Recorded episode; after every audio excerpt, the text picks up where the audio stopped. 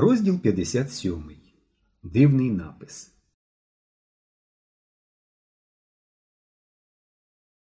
Ось воно в чому справа. Мешко помацав у кишені піхви. Тепер зрозуміло, чому дідок не міг розшифрувати текст. Десь мусить бути друга половина тексту, повторив Олексій Іванович і запитливо подивився на мешка. Ех, будь-що буде. Мешко вийняв піхви, зняв обідок, розгорнув їх віялом і мовчки поклав на стіл.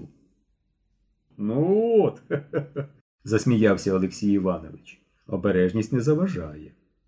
Він з'єднав обидві пластинки. Мешко тільки тепер побачив, що на одній з них є випуклість, а на другій заглибина, яка показує, де їх треба з'єднувати. Як це він раніше не помітив? З'єднавши обидві пластинки, Олексій Іванович поклав їх і придавив прес-пап'є.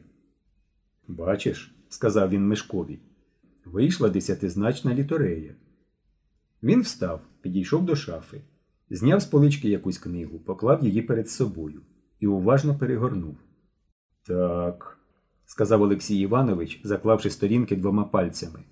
Озбройся олівцем, папером і пиши. Мешко взяв олівець, поклав перед собою аркуш і приготувався. Пиши, сказав Олексій Іванович. С. Написав І. М. Що вийшло? Сим, прочитав Мешко. Добре, сказав Олексій Іванович. Г. А. Д. О. М. Що написав? Гадом, сказав Мешко. І так слово за словом Мешко написав ось що.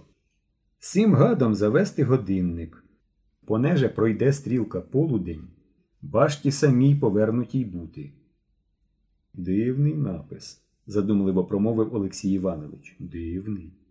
Він мовчки розглядав піхви, потім подивився на Мешка і спитав Що скажеш з цього приводу? Мешко мовчки знизав плечима. У всякому разі, ти більше за мене знаєш, сказав Олексій Іванович. Наприклад, де кінжал? Мешко мовчки дивився на підлогу. Обізвався грибом лізь у кошик. Ха-ха-ха. Розсміявся Олексій Іванович. Оскільки піхви, то повинен бути й кінжал. Мешко вийняв куртик і показав, як закладається туди стержень. Дотепно, сказав Олексій Іванович. Це подоба кортика. Це і є кортик, сказав Мешко. Олексій Іванович підвів брови. Ти впевнений в цьому?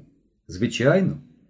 Це добре, якщо ти впевнений, говорив Олексій Іванович, розглядаючи кортик. Руків'я з секретом річ досить поширена в середньовіччі. У руків'я мечів вкладалися мощі святих, і лицарі перед боєм прикладувалися до мощів. Звідси й пішов звичай цілування зброї. Так, Олексій Іванович продовжував розглядати кортик. Так, бронзова змійка, очевидно, і є гад. Отже, не вистачає тільки годинника, якого треба завести. Ну, Поляков, тепер розповідай усе, що знаєш про цей кортик. Вислухавши Мишкову розповідь, Олексій Іванович деякий час замислено барабанив пальцями по столу. Потім сказав Все це дуже цікаво.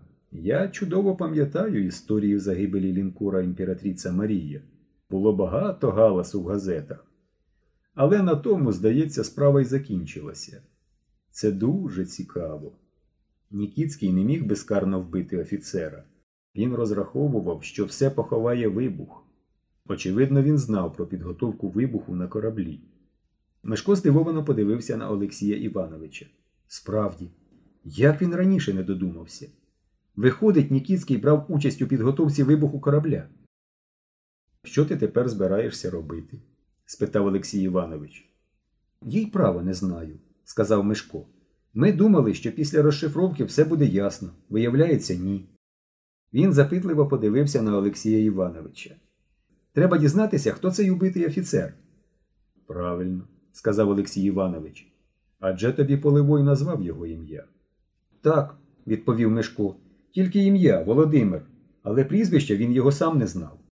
Щоправда, Мишко зам'явся. Що ти хотів сказати? спитав Олексій Іванович. Ми з хлопцями дещо вияснили про кортик. Дослідили? Так. Добре. Олексій Іванович встав. Цими днями я вас викличу, І ви мені розповісте про свої дослідження.